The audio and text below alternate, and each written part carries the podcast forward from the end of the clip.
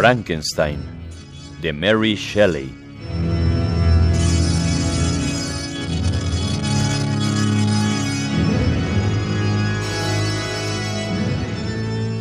Adaptación Oscar Zorrilla.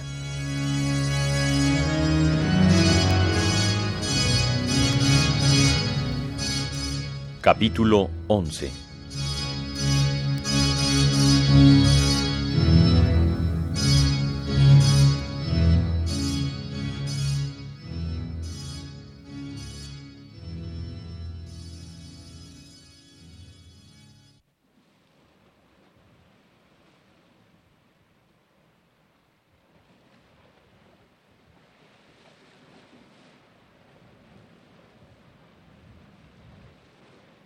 ¿Hay algún otro testigo?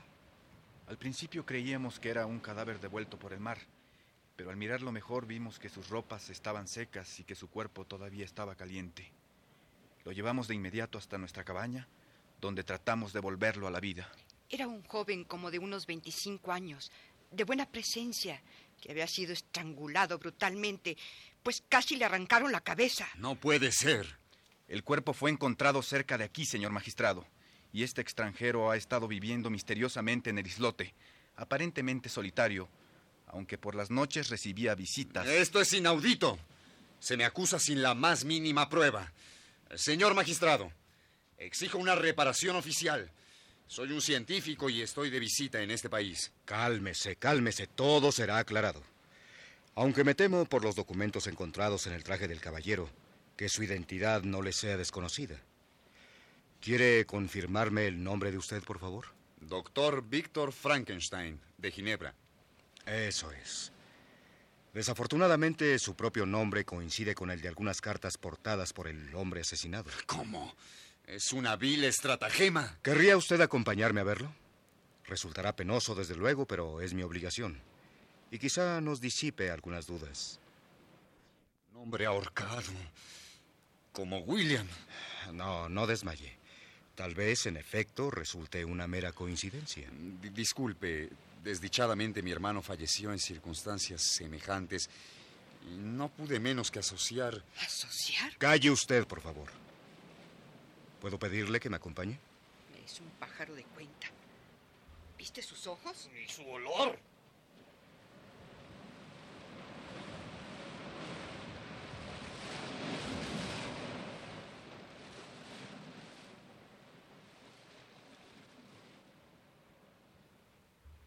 Lo dejaré a solas. Ese es el cuerpo. Le ruego que me indique si se trata de alguien desconocido para usted, como estoy seguro. Le pido por favor que permanezca. Estoy absolutamente seguro de que... Henri. Perfectamente.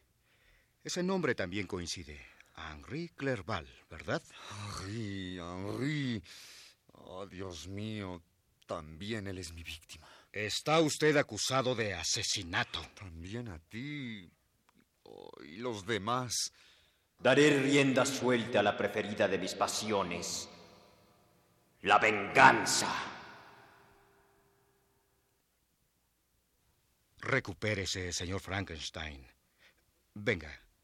Lamento tener que conducirlo a otra isla en donde será nuestro prisionero hasta que terminemos con el caso. Hubiera deseado que no fuera usted un asesino. No, no lo soy, se lo aseguro. Pero lo conozco. Bien, en ese caso se simplificarán las cosas para usted. Pero mientras tanto, la ley me obliga... Espero que usted me comprenda. Entiendo, entiendo. Pero me tiene que permitir volver a Ginebra.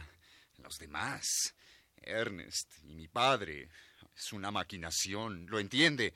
Sus vidas también peligran. Y mi prometida. Víctor. Lo comprendo. ¿Puedo hacer alguna otra cosa por usted? Me temo que su estancia en la cárcel no será muy agradable. Es extraño. Algo me dice que no es culpable de este asesinato. Directamente, por lo menos. Le escribiré a su padre. El nombre también viene en algunas de las cartas. Esperaré a que se recupere ahora. Sin duda le será fácil probar su inocencia. Ya vuelve en sí. En realidad, ya nada me importa. He sido un cobarde y de cierta manera soy Pero necesito ver a mi padre, obtener su protección.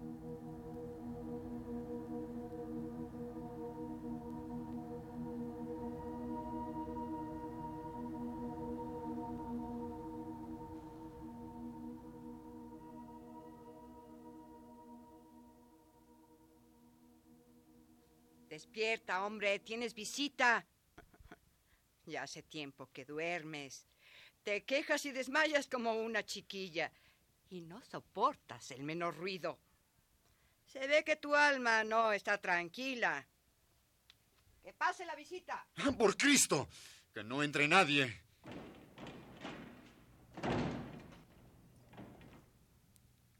Creí que la presencia de tu padre te produciría otra reacción. Padre, es cierto que estás aquí. Todo es como un mal sueño. Siento de veras pertenecer todavía al mundo de los vivos y padecer tanta miseria. ¿En qué sórdido lugar te encuentras, hijo mío? Parece que la fatalidad te persigue tanto como los que amas. El pobre Clerval. No hay duda de que mi destino es terrible y de que tengo que soportarlo, pues de otra manera ya hubiera muerto de tanto dolor o yo mismo. No seas insensato ni peques contra la misericordia divina. No desees la muerte. Antes bien, he venido a recordarte que estás vivo, que en casa te esperan, que Elizabeth te aguarda. Estaré contigo, minuto a minuto. Padre, qué poco me conoces. No sabes de mi envilecimiento, de mi degradación, de mi poco orgullo. Debes estar enfermo, mi pobre Víctor, para hablar así. No te lo hemos dicho, pero has dormido durante semanas por efectos de la conmoción.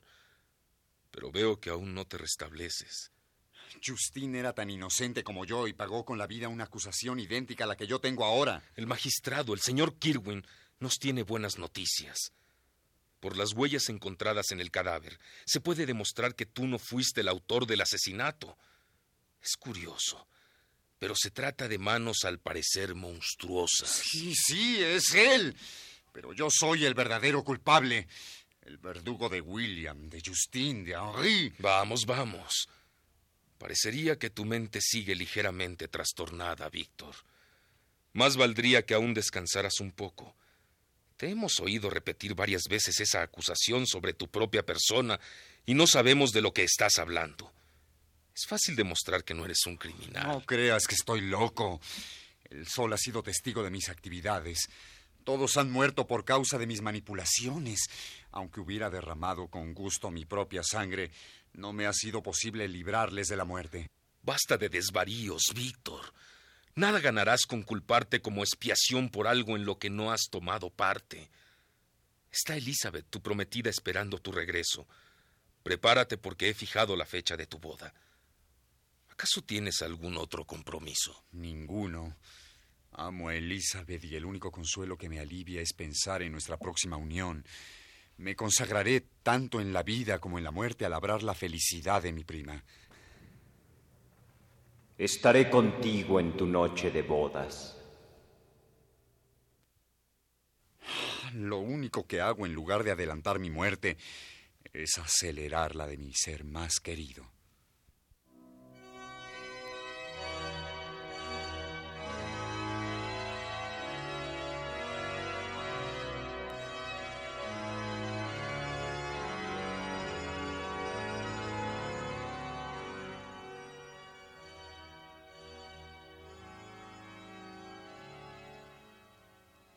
Víctor, Víctor. Ah, pobre primo, cuánto has debido sufrir. He vivido torturada por la espera, pero la serenidad de tu rostro me reconforta. Me temo, Elizabeth, que no quede mucha felicidad en el mundo como para que podamos disfrutarla. Todavía persisten los sentimientos que causan tu pesar.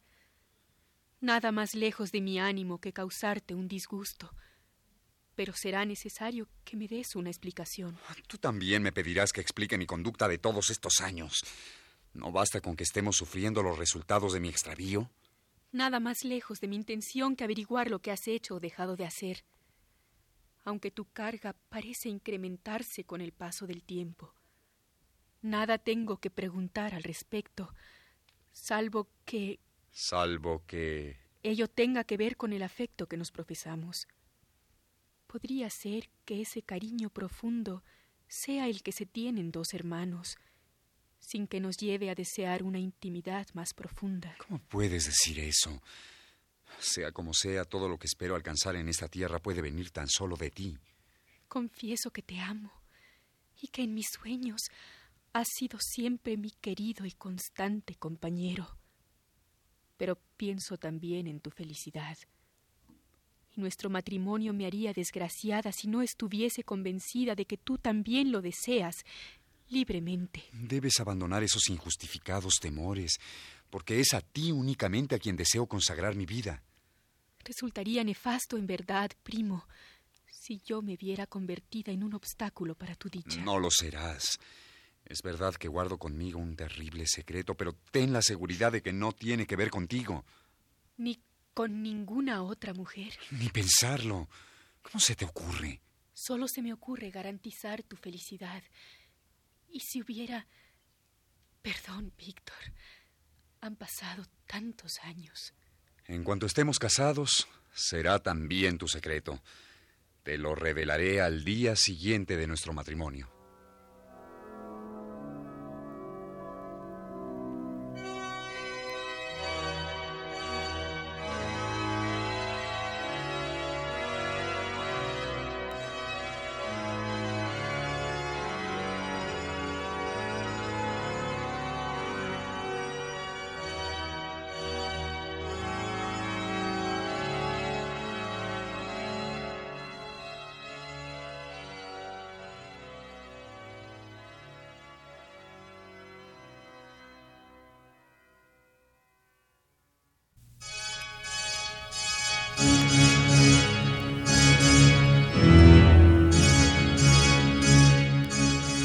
Frankenstein de Mary Shelley.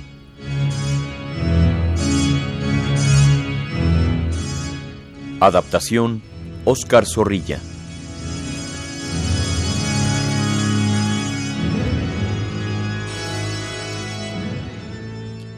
Actuaron en este capítulo por orden de aparición Ricardo Lezama, Jorge Humberto Robles, José Luis Cruz, Magda Vizcaíno, Alejandro Camacho, Ernesto Yáñez y Angélica Aragón.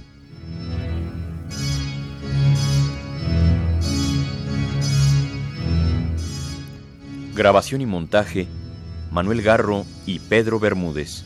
Dirección, Eduardo Ruiz Aviñón.